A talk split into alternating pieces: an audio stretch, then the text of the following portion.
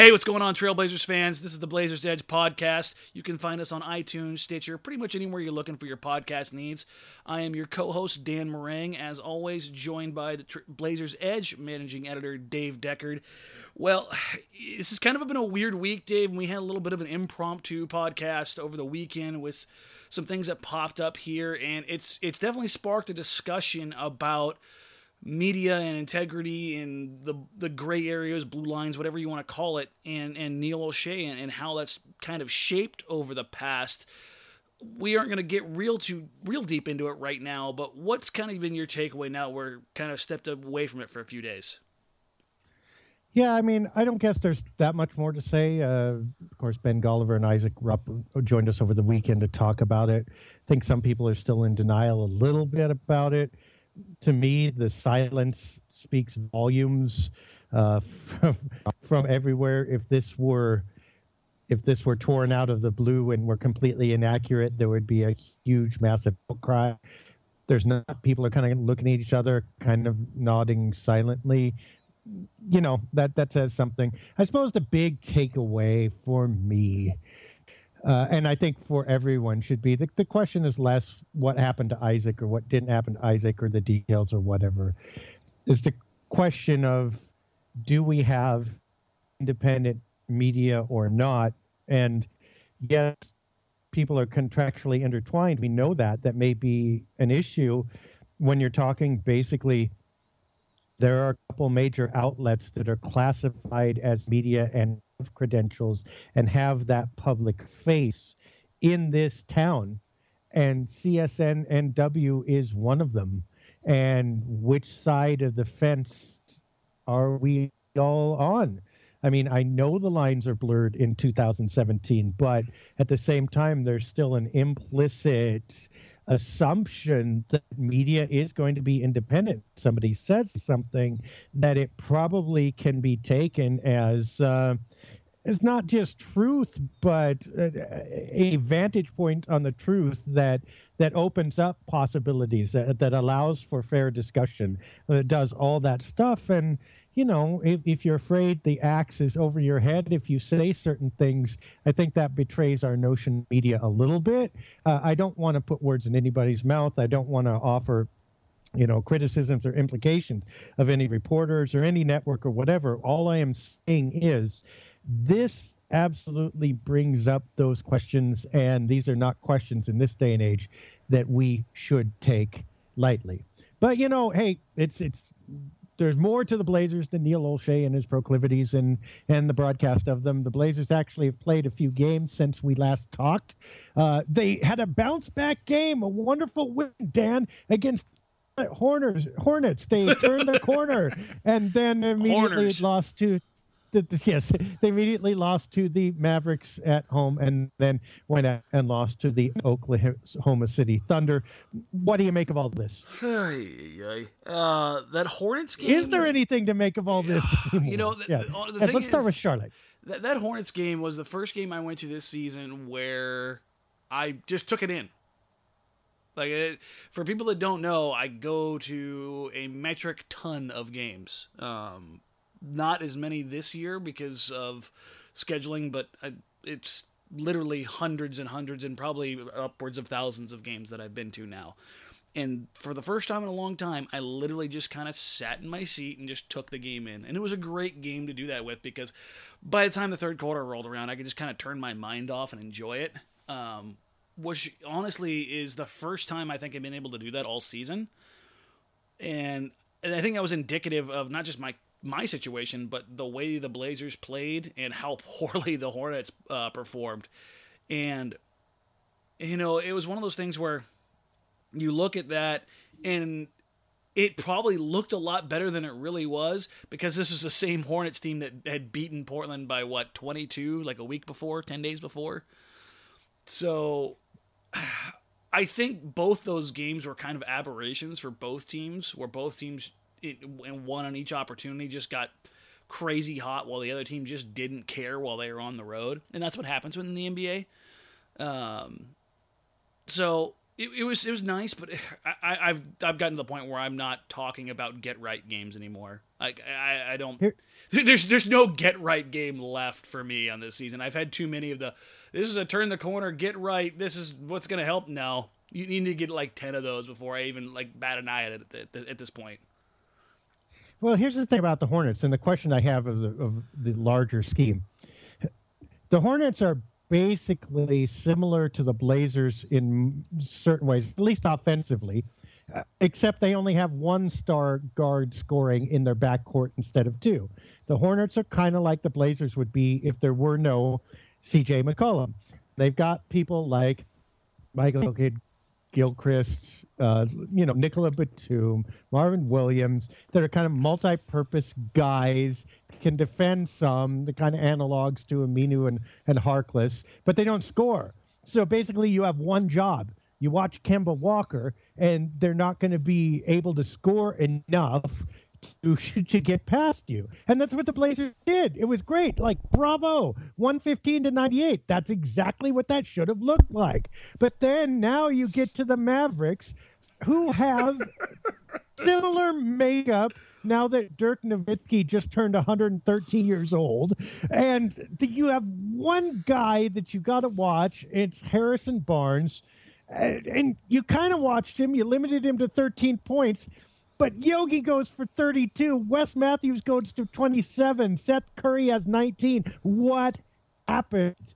You had one job, and they weren't even. You know, the Mavericks kind of they like to kind of walk it down and then shoot that mid range or three point jumper. I mean, it's not like they're going to really pound you in the in the lane.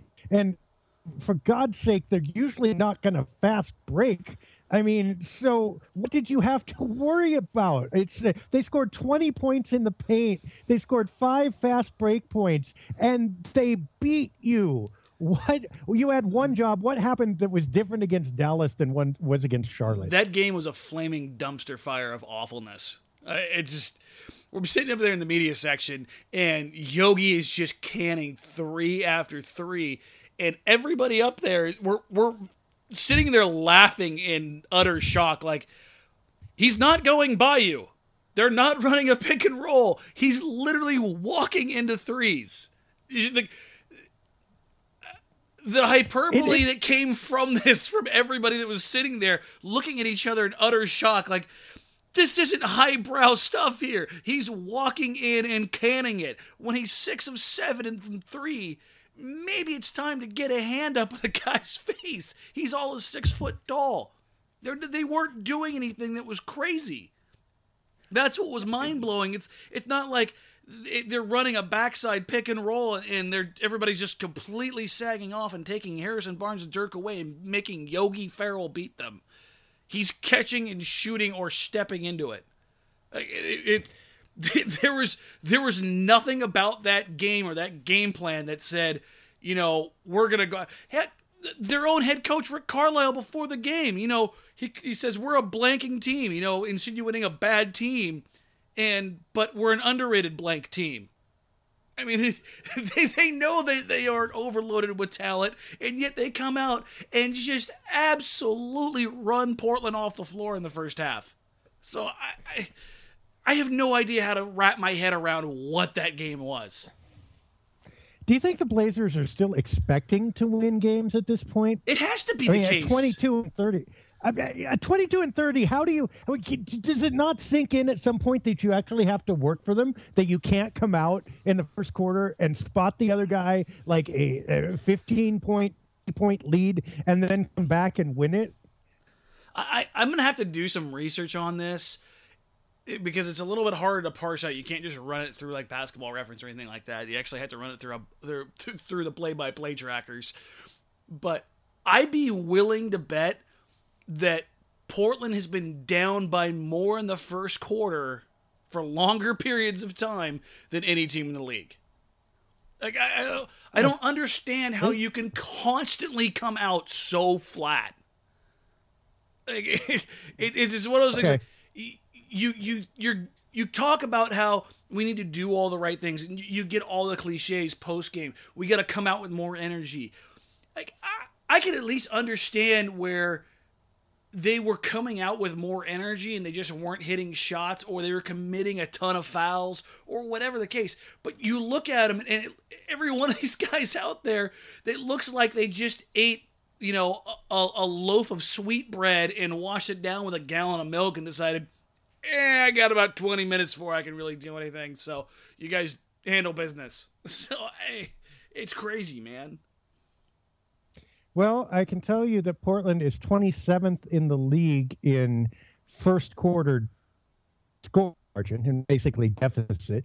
Um, they're pretty good at, at scoring in the first quarter, 27.6, but they are dead last in points allowed 29.3 in points allowed uh, 29.3 encroaching upon 30 points per game um, that's brooklyn is right that's so yeah, brooklyn's crazy. right there with them 30 points like yeah. The, the the mantra of like every NBA coach is no 30 point quarters. And the first quarter is arguably the most important quarter for setting tone and tempo in the NBA. And you're averaging almost 30 points a game given up. That's that's one of the worst stats that I think I could possibly imagine for a team to have. Yeah, I mean it, it's pretty bad. Fourth quarter point, I think the story gets better. Uh, they're only they're 19th in the league, but you know what? If you're going to be 30th in the first quarter, you better be like second or third at least in the fourth quarter. And the thing and, is, that, that's uh, only making up ground. That's that's getting you back in the game. It's not whereas teams that are really good in the fourth quarter typically are closing out games. This is them making up all the ground that they gave up. Whereas if they were just slightly better in the first quarter, those fourth quarter gains would be an actual net positive.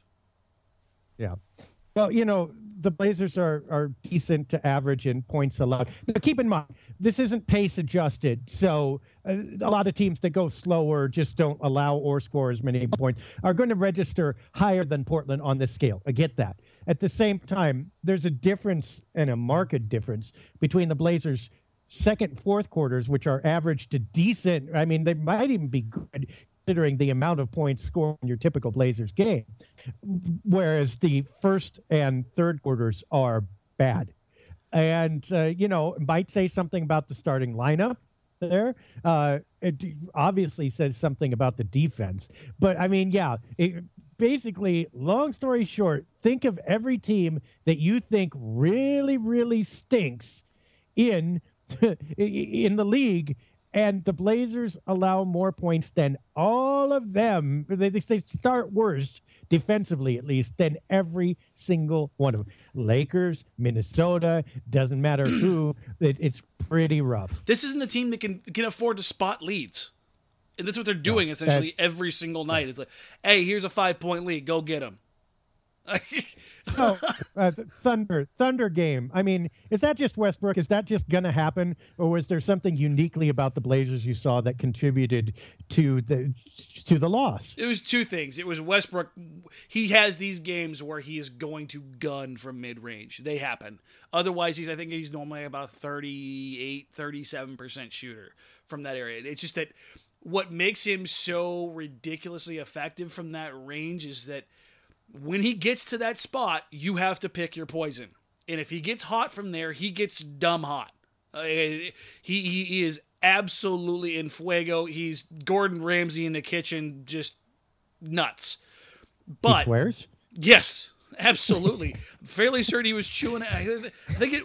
I think it was Aminu after he spun him around in a circle where he asked him where he was going three times with profanity interspersed in between it. I'm not gonna lie, I laughed a little bit because he absolutely broke Al off. So, um, but what he does to modern NBA defenses is turn them on their head. He's taking a shot that ultimately you don't want to give up, but if you're going to concede one, that's the one that's that's least valuable in, in terms of points per shot. The problem is when he gets rolling like that, it takes the entire defensive game plan and blows it apart. And you have to decide if you're going to push out on him and keep him from then getting into the paint with no help behind you. Russell Westbrook, you don't have to explain to people, is arguably the most explosive player in the past 25 years. So if you're going to wall him off, you have to make sure everybody's there. The problem that I saw with the Blazers was that they were conceding that jumper, even though he kept getting it. But at the same time, and this when I say conceding, it's a very very loose term because the Blazers don't. No NBA team concedes anything. That's just the area that they're they're least concerned with. Now the thing is is that Portland opted to back off of that in order to help rebound. Well, here's the thing: the Blazers didn't rebound either. They got absolutely annihilated on the boards. So if you're not going to rebound, you might as well try to force the ball out of out of Westbrook's hands and you're, you're looking at the checklist of things that you need to do to beat the Thunder. Keep them out of the paint, keep them off the board, stop them from fast breaking. That's basically your one, two, three of how to beat the Thunder. Yeah, and well, look, I may not be a head coach, but even I know that you don't get to rebound shots to go in. so at some point it becomes a problem. But here's my thing. The Blazers and I haven't I haven't actually looked this up. I probably should, but it's my perception anyway. That the Bla- when the Blazers start having a lot of trouble, they're giving up points in the middle of the floor. And it doesn't matter who the opponent is too much if if the Blazers middle gets soft, and by the middle of the floor, I mean take a line, take the key, extend it out to the three point line, and they leave a lot of people open or single card in mismatches in that spot, and it's just automatic that they're going to score there. I would be a lot happier if I, I want to lose from the edges. I mean, there's an argument to be made for not giving up corner threes. I get it. Um, I guess I would concede that you need to send a guy out there. But if a team beats me from angles shooting, I'm great. But it makes me a little upset to see even Russell Westbrook, even though you call it mid range, from him right around that key area, just straight on again and again and again and again. And you just don't stop it. Something's really wrong there. Yeah, and it, it's not like Westbrook got hot from three and you just kind of live with it. This he's he's like Chris Paul in that he's going to shoot from one of two places. It's going to be the elbow or he's going to dunk on your soul. With, with, Chris Paul, it's not a dunk; it's a layup. But yes, they can step out and hit threes, but the, the, the shots that they want are on each elbow and at the rim because their unique ability in, in their, their quickness and their explosion and their passing ability and their finishing at the rim allow them to excel. And if, at least in my view, the best thing that Portland can do, and they and they did it in the first matchup, was run Westbrook off and make him get rid of the ball. I think he ended up with like 15 point, 15, 5 and 5, something along those lines for his stat line in Portland. You you basically yeah, dared I mean, the Thunder not anyone on the Thunder not named Russell Westbrook to beat you. And that to me seems like the hmm. best way to go about it. But it, it, it was just yeah, that's that's is weird. That's the way everybody goes about it. I mean, he, he is. We must admit, he is the leading scorer in the league. Oh, he's phenomenal. So a lot of people try this, many people don't. Uh, many people fail, but yeah, it could have been a little harder. But you know, I hey, I baptize people. I know I'm dunking on your soul, but in any case, let's talk about other soul-rending, soul-rending performances we can't leave this alone without going back to Yogi. I mean, you've described what it was like. You get a feel for how much it hurts. But you know, every time I see a guy like that on a 10 day contract, unknown guard, excel, I think, and this is you know you're watching a Portland game. yeah, well, okay, stop. Ouch. Oh, oh, from the side with the dagger. Uh. Oh, I'll need that sewn up after the podcast. Uh, in any case, yes, a Portland game. And also, I can't help think that their demise, or whatever you want to call it, would not be quite as severe if some of those guys that Portland had that were analogous let's we will invoke the name of Tim Frazier. We will invoke the name of Patty Mills.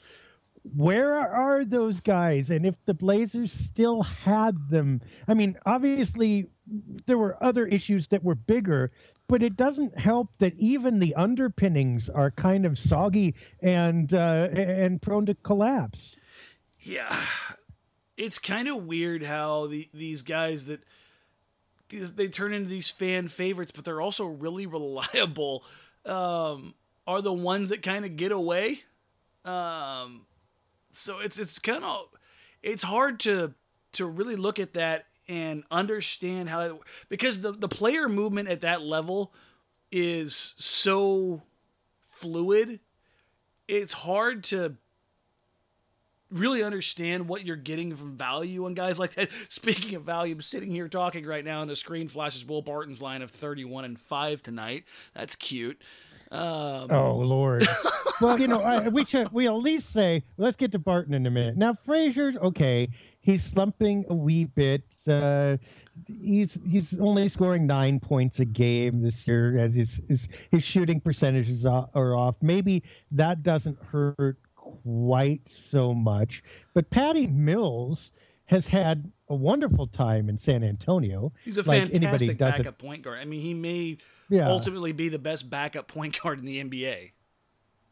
Right. And I mean, I guess I haven't looked. I should probably look, but my impression is that neither the Pelicans, the Pelicans at least, aren't spending a billion dollars for Frazier, right? No. I'm not sure what I can look up Mills here real quick, but would the Blazers be better off if they had one of those players back? Was it mis- a mistake letting him go?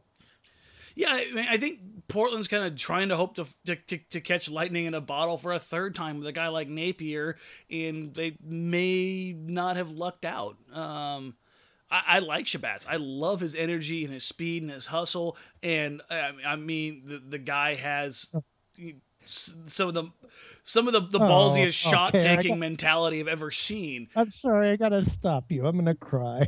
are, are we are we are we finding the, the contract numbers? Patty is Patty is shooting 44 percent from three point land. I mean, he's not scoring. I mean, 10 points a game. I get it, but 44 percent from the three point arc. Yes, but he's, also he's coming making... in for all those times that Tony Parker sits out a game and running uh, that team.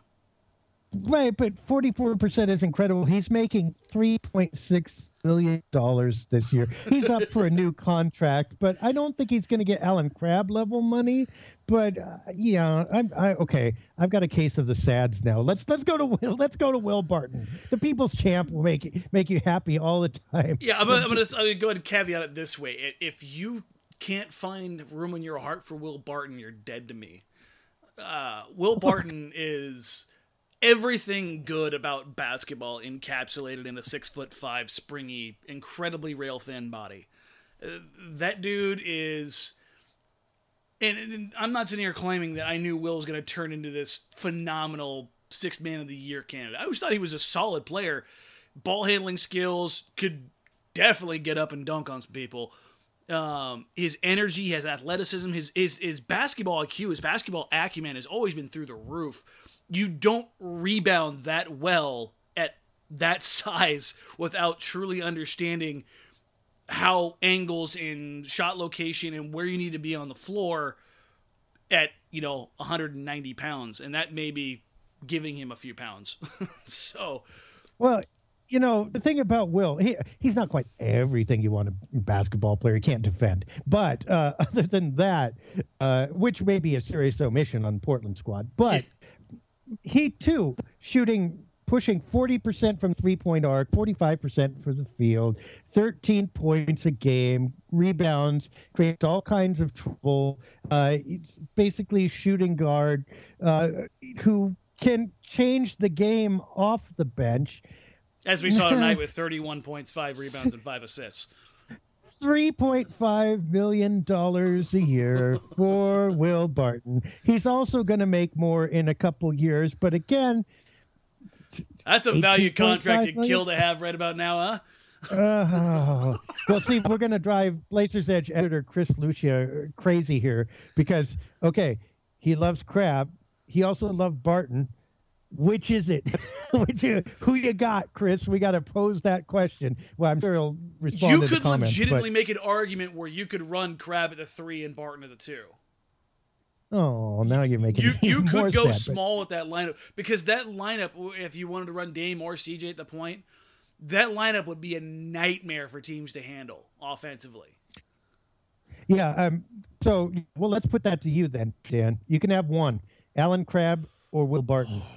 and it's factor in salaries. Go ahead. Yeah, no, that, that's the thing is is Crabbe's salary and and his he's a pure shooter, but Crabbe can create off the bounce, or uh, Barton can create off the bounce. He's cheaper. The defense really isn't that different between the two because Will he'll get after you. He's not as consistent as Crabbe can be, but he's got the wingspan and the athleticism to stay with a lot of guys. And eh, I I want to give more credit to guys that are bigger, stronger, faster, and and all that, and being able to bang. But that's just not today's NBA. Will was created for today's NBA, and I, I mean, you look at what he's doing not just tonight, but you, the entirety of last season for Denver. I think what he finished second or third for six man of the year. Barton is a guy. He should have been six man of the year. Yeah, yeah. I I, I argued that a couple times, um, and uh, don't get me wrong. I like Crabbe. I really do. I think he's still rounding into form, but I think you get obviously you get more for less, but I think you get a lot more just because of what being able to create off the bounce means in today's NBA. Yeah, I mean, I can, I guess, I can kind of understand the argument that Crabbe fits a little better if you go with, if you go with Dame and CJ in the backcourt, and where what are you going to do with Barton? But you know what? Sure would never stop then you know, it's, if you if you kept Barton uh, coming off the bench, you have a legitimate uh, scorer. Obviously, you have a guy that other people have to legitimately fear could use one of those off the bench. Uh, I I suppose at this point I'd go with Barton too. We touched on this a little bit. I think I can't remember how much, but uh, let's say it again. Those those value contracts under the new CBA that the Blazers signed just are not looking like that great of value. I mean, it depends on talent, but you got to remember too, you know, 18.5 million, not on Crabbe, but his is the biggest one. That's still 18.5 million that someone's got to pay for this player, no matter what percentage it is of the cap. I mean, most teams aren't below the cap floor anyway. They're all spending a reasonable amount of money, uh, and, and, it's like 18.5 million is a lot of that reasonable, and, and it it's just still seems like a salary to me that goes to someone who dramatically changes the game more often than not. The Blazers are playing that slightly less for players that just don't do that. Yeah, and that kind of goes back I mean, when, to the, the crux of that those kinds of arguments in that how this whole thing is is going to play out. Um, I mean, we can run down the, the list and the litany of, of of moves that have been made basically since 2014 15 and it's just so hard to to parse it all out and how uh, Portland has it's hard to justify it. Yeah, it's I like, mean, we, Blazer fans have been now. We haven't, to be fair, uh, we have not been in the business of justifying it. We've critiqued it more than most, but this is is this worse than even you expected? Man, I I don't know. Just because I. When the signings were all kind of finalized and made public, I looked at those and I was just so frustrated that it that lowered my expectations for everything for this year and, and going forward. Because while so many people kept calling about eh, their tradable assets, their tradable assets, eh, the the Crabbe contract and the and the Turner contracts to me were just so bad that I couldn't understand like what market they would be viable pieces in. This bad though? This bad? Did you did you really? I mean, twenty two and thirty. I mean, let's let's look at game. Let's talk. About, I would probably call a three or four game difference. I mean, when, okay. when we when we sat Fair. down and talked before the season started, I, I, put the low on the team for 37 wins. I think I had the high at 40, 45.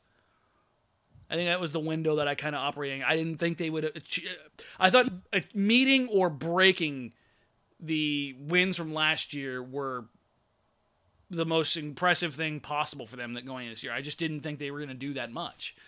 So, but the way things have gone, yeah, it's it's crazy. And now, I mean, we went from a consolidation trade is definitely happening at the deadline. Remember that was that was what was basically circulating. To now, we're looking at it like, well, Portland doesn't have the assets necessary to move to make a deal at the deadline, so we have to wait till the summer. And it's wait till the summer for what? yeah. To let Mason Plumlee go because you don't want to pay him thirty six million dollars on a twelve million dollar contract. Uh, yeah, and that's the thing forbid, is fifteen. Yeah, you realize, if you, you don't re-sign him now, he's gone. You're not getting anything for him. And remember, you gave up a late draft pick in Rondae Hollis Jefferson for him. So Here's I mean, that, that's a, that's another sunk cost that you're not getting a return on. you realize that if someone offers Mason Plumlee $13 million a year, the Blazers, if they don't make any other moves to cut their tax, they're going to pay like three times. They're going to pay $50 million in the salary and tax penalty for Mason Plumlee. There's no way you can do that. That's that's what it's it's a disaster in that sense. I mean, like your hands are tied. You can't do the things that, that you would need to do. But let's, let's, let I wanted to go back to this criteria of, of game changers. Now we we know Barton has changed some games. Okay, um, hard to put a number on how many, but he's at least known around the league for for doing this. Okay. How many games, for instance, has Allen Crabbe changed this year? I can think of maybe three. I was going to say three Four, or three or four for certain. It's Yeah. probably probably five or six if you want to talk about legitimate impact. Now, I'm not. What I'm here's what the distinction I want to make. We as observers c- compare this on a curve to expectation, to the player's normal performance, et cetera, et cetera. So, for instance, we will say about Mason Plumlee, Mason Plumlee had a really nice game. And that's accurate. Or Mason Plumlee had the best games of his season. That's accurate. That's different than saying Mason Plumlee took this game by the throat and throttled a win out of it. Excuse the violent metaphor, but you know what I mean. It's, it's like just absolutely he did this. He changed it. Damian Lillard changes games. Yes, we know that. CJ McCollum changes games. Yes, we know that. At the same time, it feels like a lot of teams have that, or the good teams, I should say, have those other players besides their stars who you legitimately fear can come in and twist this game in a way you did not expect and really take it over and win it, not with scoring, with defense or something else. So, Allen Crabbe, I, I would say five would be way generous. I, I still want to stick with three, maybe four if my memory is faulty. Mason Plumlee, I mean, I think he, two? I mean, he's had some great performances. I don't want to slight him at all, but the games that Mason Plumlee won for this team, two on the outside, Al Farouq Aminu, maybe a couple. He's had a couple But- games where his defense was otherworldly, and he was Sure. hitting threes. But remember, we've only had 22 wins, so there can't be. I mean, you know, and Dame and CJ have claimed some of them. Yeah. But But so I mean, beyond that, saying is- Harkless hasn't had a, a game where he's taken over or anything along those lines. I He's think had he a- might have one. I mean, it's good. he's know. had plenty Right, of consistent efforts, and that's the thing is like there, there's plenty of guys that have, have averaged their stat line basically for stretches, but like full on takeover game where they were the instrumental point in, in deciding whether or not the Blazers won or lost. Yeah, there's probably maybe twelve. Nah, that's probably too high. It's probably eight to ten between everybody not named Damon CJ. and where you feared them. That's that. I mean, you know what I mean. We talk Yeah. about this with Damon. That's, that's what I mean. Why he like doesn't it- think All-Star- they just got Where you- you- dumb you hot for, for for some reason. or made you go when walked on the floor, or made the next team go, "Whoa, we better cope for this uh, with this guy. We have to game plan for this guy." If you look at the guys the Blazer, uh, that the opponents have to game plan for in any way, shape, or form outside of Damian and CJ, they do not exist on this roster, and that's a problem. Not that they're not in the scouting report; everybody's in the scouting report in one way or another, right? But literally, guys, where you go we have to take care of this guy or we're in danger tonight. That is Damian Lillard, that's CJ McCollum, and Lillard. Uh, They will live with everything else everyone else does. And Mills and, and Barton and are are guys that Well, you want on Yeah. your roster because those are guys on a nightly basis. Patty Mills has killed this team already once this year. I mean, Right. tho- tho- Well, those are those are guys that you have to you have to worry about Will Barton going for 30 points on a night. You those are legitimate things where Will's like uh, in, in the, the Jamal Crawford mold in that on the scouting report, it basically says don't let him get rolling because he can go into takeover mode. He's Jamal Crawford, Nate Robinson, one of those kind of guys that you will just go ham. Outside of Damon CJ, there's nobody here. It's it, if they get absolutely red hot, they're, they they scare opponents. I think that's that's a good qualifier to that you put on that. It, it it's not just in the scouting report, but it, it's a legitimate fear, a healthy fear that opponents have when they play the Blazers. It's like it's not ham, it's pressed turkey at best. You know, Yeah. it's that floppy stuff they get in a bad deli sandwich. Now, okay, Allen Crabbe is shooting 44% from the three point arc. I, I'll, I'll believe that. But Allen Crabbe, I think, has a, has a bigger bar to clear just because he has to be set up and he has to be in his right spot uh, in order to, to score big. And, you know, I, I would say, okay, is the impact of Patty Mills bigger than the impact of Allen Crabbe? No, it's not. I think they're about equal. The difference, of course, being again, you're paying 3.5 million for one of those and 18.5 million for the other one. Was that a was that a billion in there? out. 18, 18.5 Yeah, well, billion? billions and Carl Sagan. Yeah. Carl Sagan, we need to resurrect him or rerun some tapes so that we can deal with the Blazers salary cap situation. Or Robin you know, we're yeah, okay. well, the Blazers, the Blazers all qualify for lifestyles of the rich, famous. We're dating ourselves with, with that reference. Yeah, In any case, uh, since it is the trade deadline, since we're talking about shooting guards and players, you know, that, that might make a difference off the bench, let's revisit something that happened a couple years ago. It also connects to Will Barton. The Arron Afflalo trade. And I want to bring this up around the trade deadline simply because one of the internal arguments on our staff, and we have many of them, it's delightful. If We people only knew split- how much we argued. Oh man, it's like whatever goes on in the comment Oh. section cranked up to eleven. Except nobody, nobody really goes ad hom or gets. Everybody's really respectful, but yeah, it's freaky. In any case, yeah, do not look at your Slack. You could tell, like, okay, we're on Slack.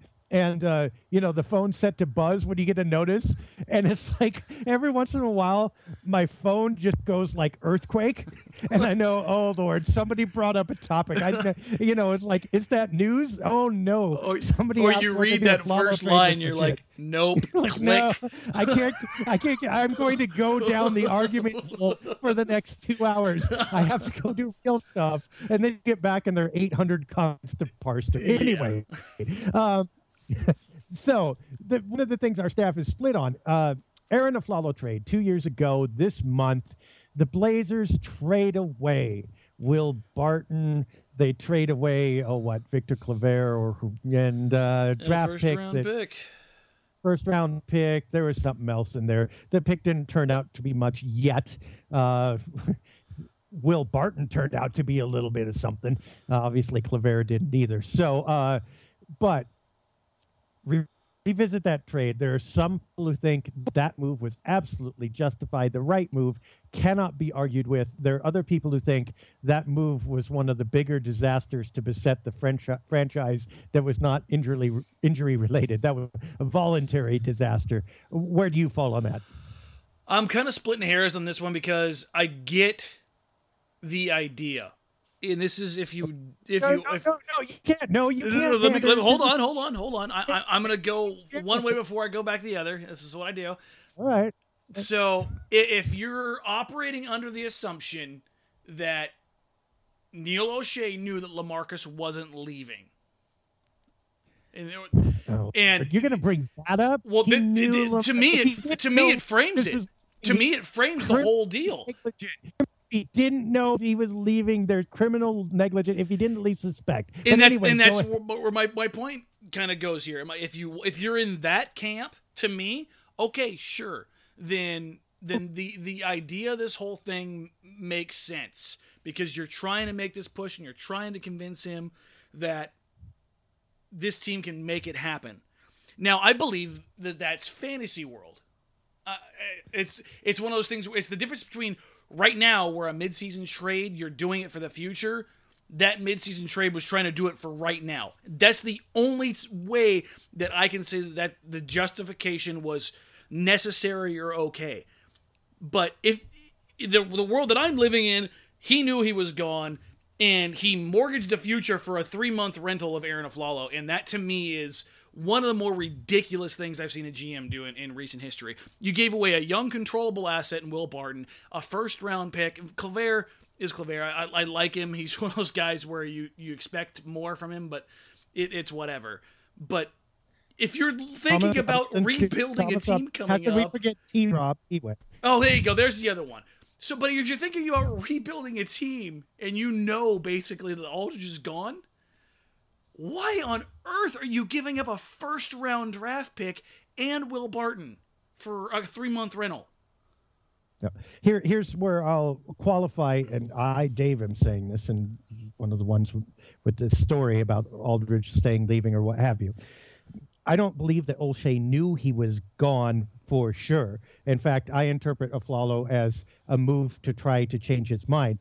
However, if if Olshey did not know that that was up in the air, if Olshey was certain that Aldridge was not going, then Olshey was blind. I mean, he was that's that's the criminal negligence. Not that he traded so much in a stupid way because I think if he was 100% sure he was gone, then he probably would not have made the Afflalo deal, one would hope.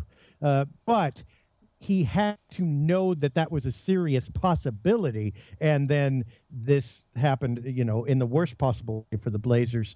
I fall in the camp of, yeah, that was, it was pretty bad. Uh, T Rob and Claver aside, fine. Those are players you thought maybe used to be talented, especially Robinson. Olshey traded for him, right? But the draft pick, thank goodness it didn't turn out to be anybody. Maybe you could say there was prescience there, knowing that that the, the lower half. the... Let's remember the only reason that didn't turn out to be anything is because the Blazers got so hot over two and a half months. Well, I mean that okay, that was true as well, but.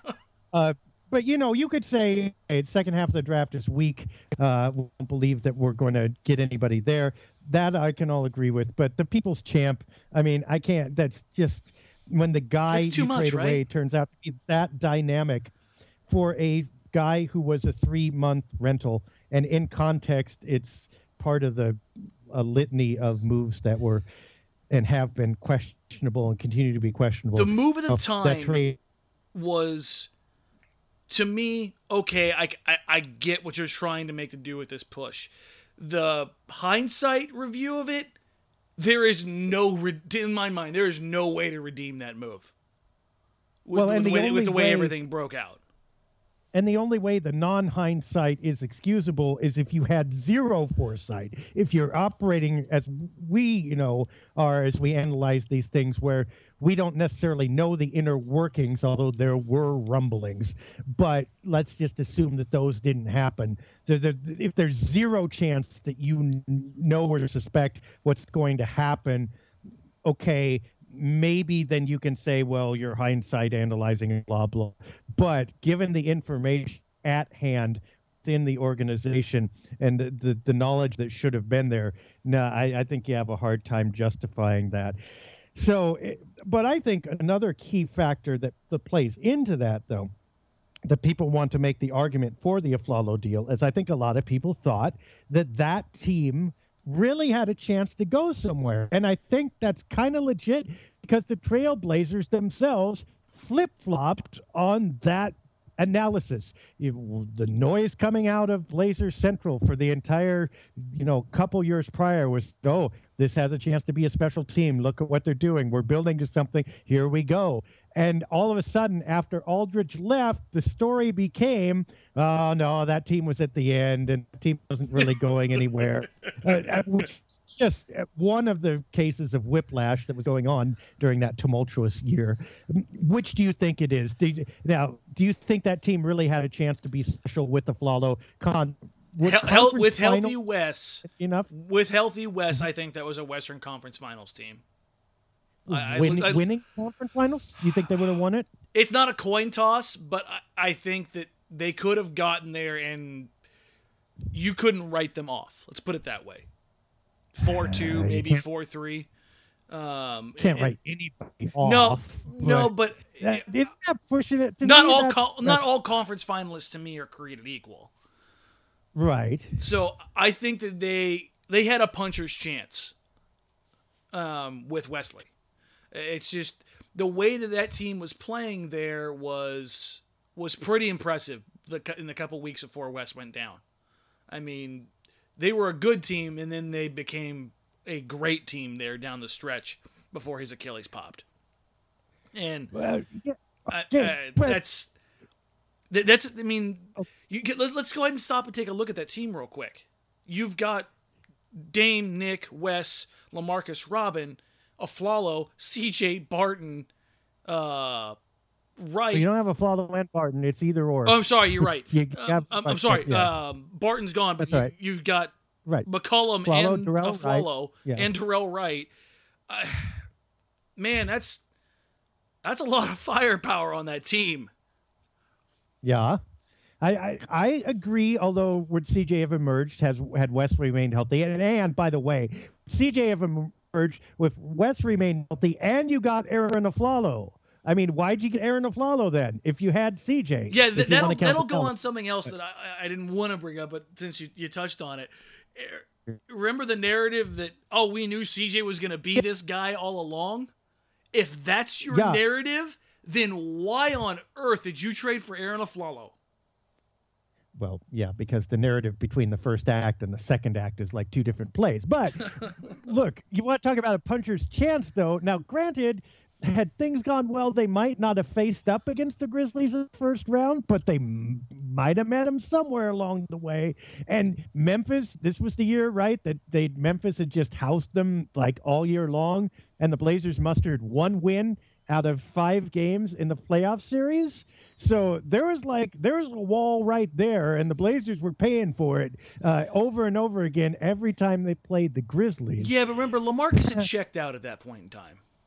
I mean, But we- no, he didn't check out at the beginning of the series. There This were is the same rumors heading into the playoffs where he wasn't there. Like after West went down, it, it that team emotionally was done, and you, you could see Lamarcus searching for his new home in Texas. Yeah, but what about the regular season wins then? The, the, the Blazers had problems with Memphis all year long. They did have problems with them, but if I remember correctly, there were a couple games where I think no Dame wasn't out. I think Nick and somebody else were out. Yeah, I think there was some injuries, sure, but I mean, I, I think it, I think it was a bad Yeah. bad matchup as far as through most of the season, but I still that team to me when fully healthy was incredibly dangerous. Uh, dangerous, okay. Conference finals winners that year or the year after. Maybe if CJ emerged, but then again, where's the logjam? I mean, right now, right now, would I like to have that lineup back? Oh, you bet I would with CJ McCollum in tow. And by the way, with Will Barton in tow, I will take that all day long compared to what they've had since. And by the way, you could make a couple. I think you could still get Mo Harkless if you really wanted him, for instance. But I mean, you can make yourself sick doing that. But at the I did time, that. I did that about a week ago. Yeah, I, I ran down this I- entire a thing, and it was face don't, melting. Don't don't do the perfect uh, hindsight version of the. No, it's, it's bad. It's Uh, so bad. anyway, I, I would say no. The flower trade's a disaster, and that team was not. That team was good. That team was not destined to call it even a finals team for sure. For me, would stretching conference finals. I believe they would have made it at some point, and I believe they could have won then, or there had they gotten there, but not not that year and probably not the next. All right, let's uh, close up by heading uh, to familiar grounds a little bit with just a different name. Philadelphia evidently wants to divest themselves of a center, but it wasn't the center we thought about all along. Um, Jahlil Okafor, uh, purportedly, there's some hot talks between the Sixers and the Pelicans. Uh, what do you hear and what do you make of that? I mean, well, the Sixers make up their mind first. Okafor's not tradable. He's tradable. He's on the market. He's off the market. He's happy. He's sad. Nerlens Noel is free to be, to be traded. Now he's Joel Embiid's best friend. I mean, good God, can these guys get a hold of one single narrative for at least a month? It's nuts. No, it's it's endemic. It's NBA so bad. Um, I Well, be- part of- we should beyond say that, beyond that kind of craziness.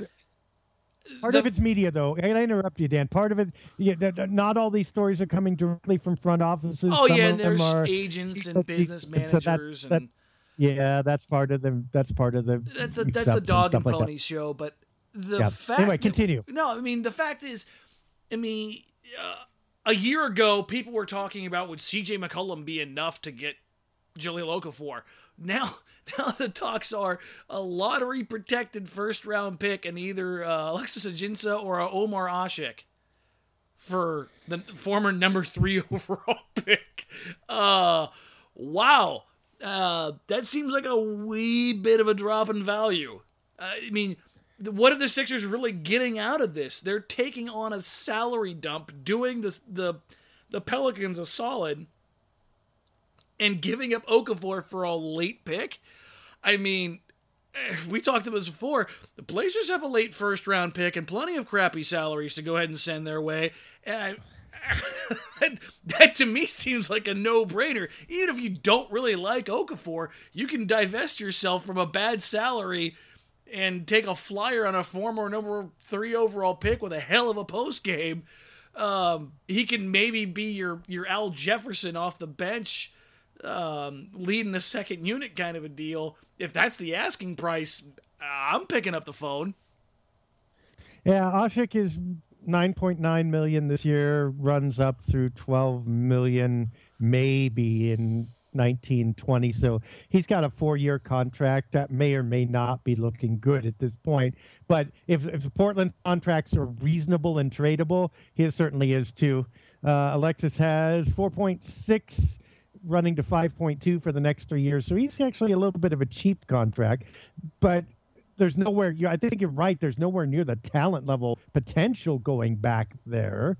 So yeah, what's it feels weird that Phil would be bargain basementing the guy at this point. If they are, though, you would say the Blazers should be interested in Okafor.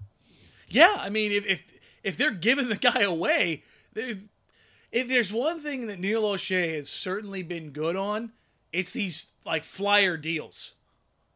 Taking one on Ed Davis, taking one on Aminu, uh, a flyer second. I think it was a, a top 55 protected for for Harkless.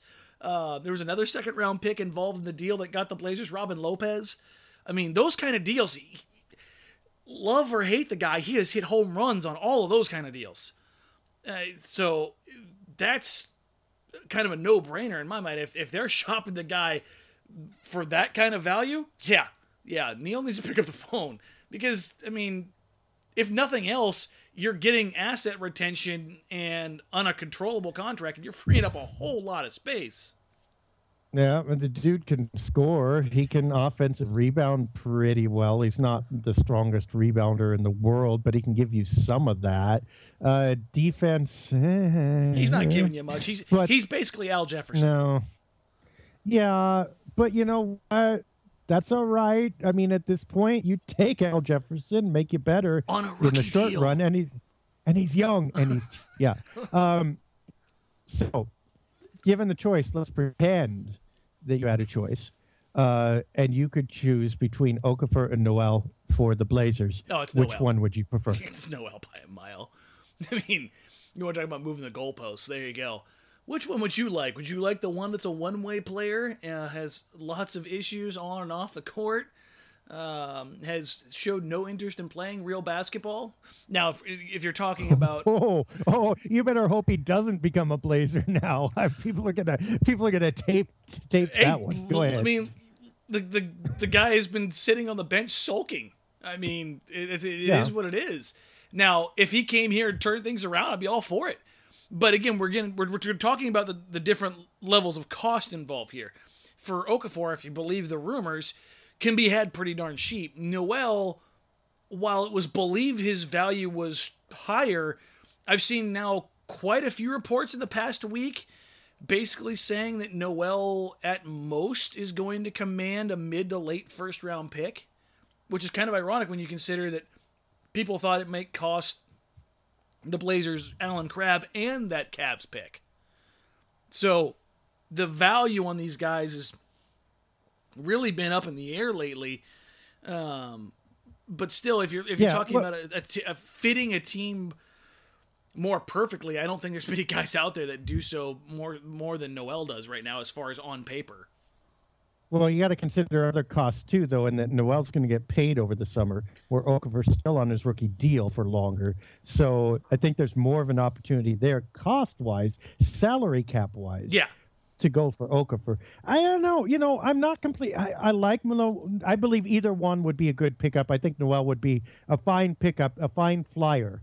Um, to take at the at the right price. Obviously, that's almost a no brainer.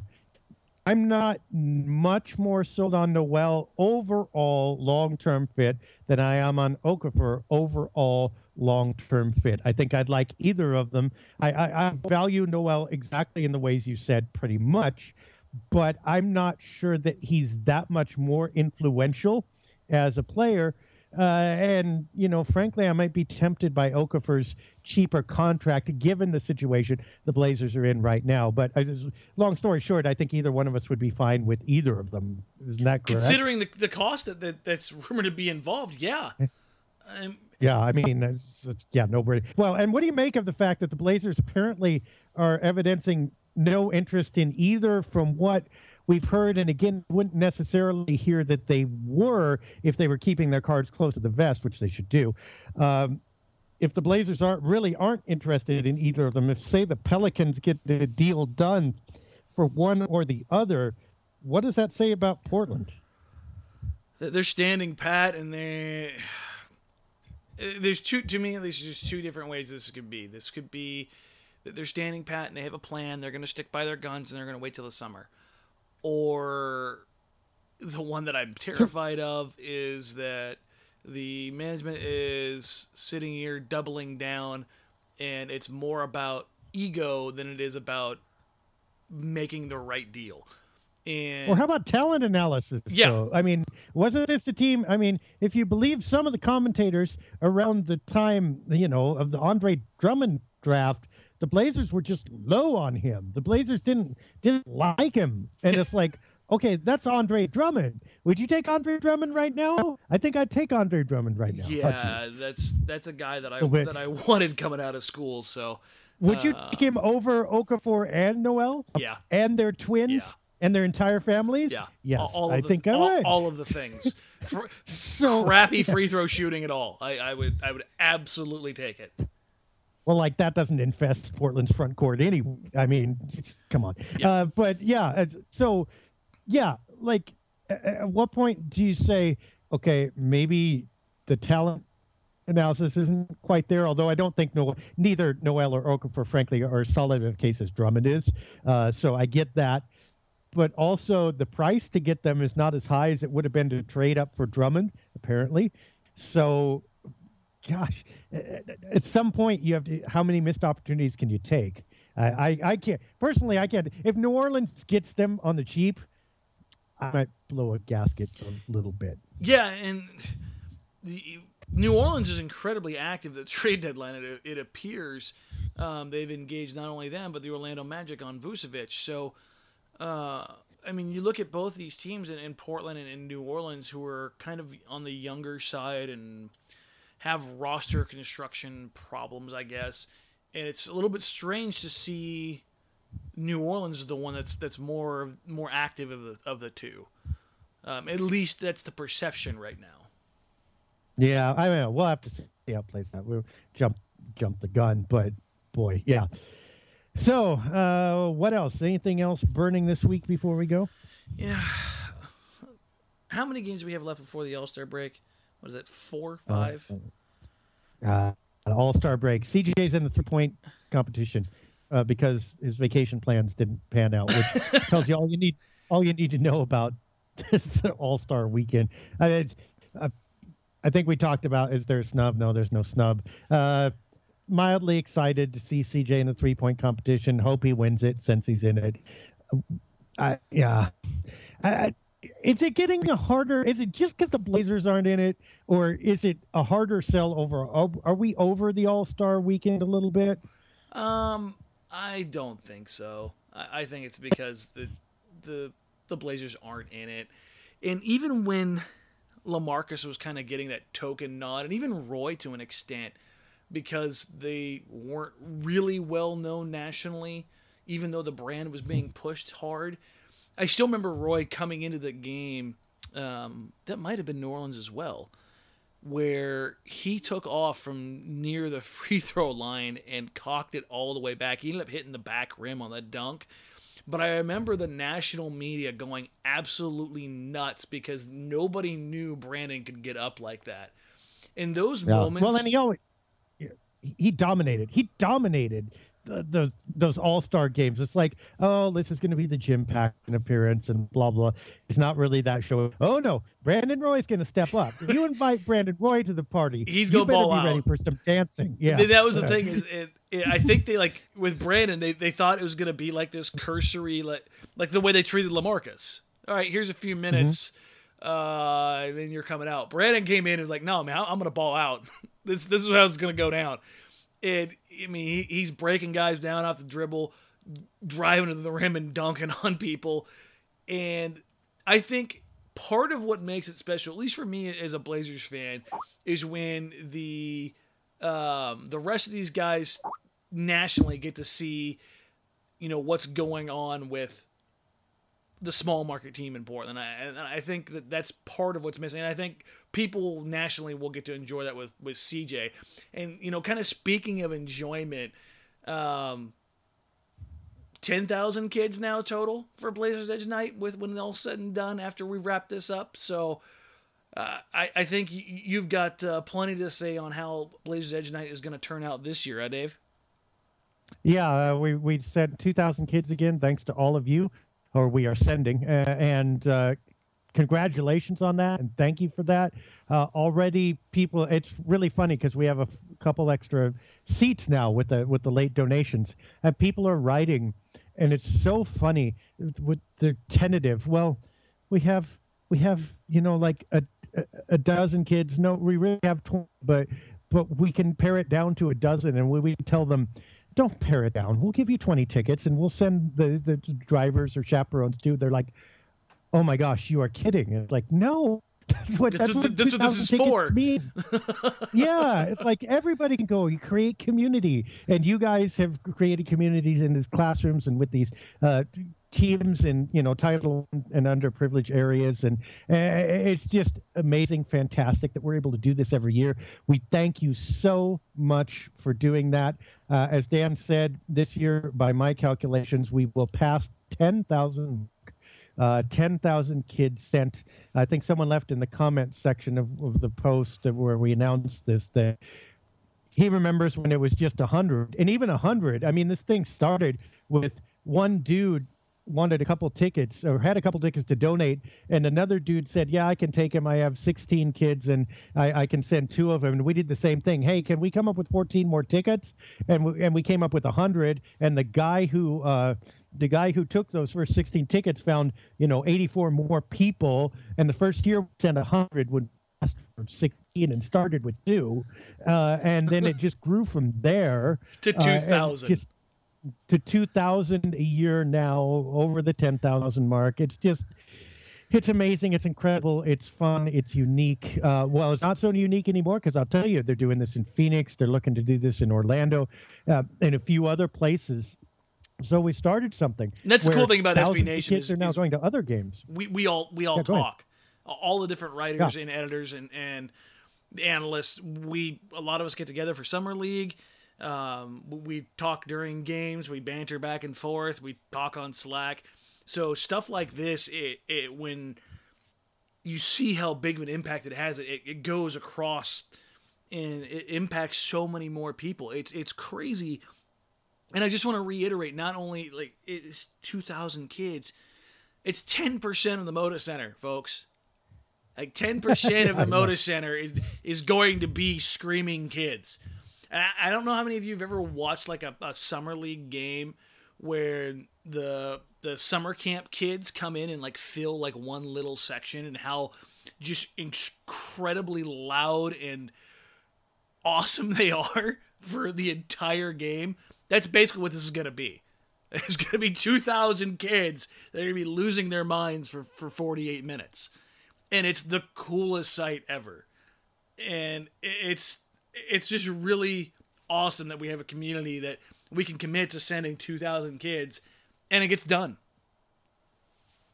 Yeah, absolutely. So we love you, and the kids love doing it. So thank you so much. And I think that's about it for this week. Uh, we will, well, the fanalists, I think, will be here on the weekend, and then we'll be back with you next week, right? Oh, oh will we? Will we, Dave? Yes, we will. I think. Right?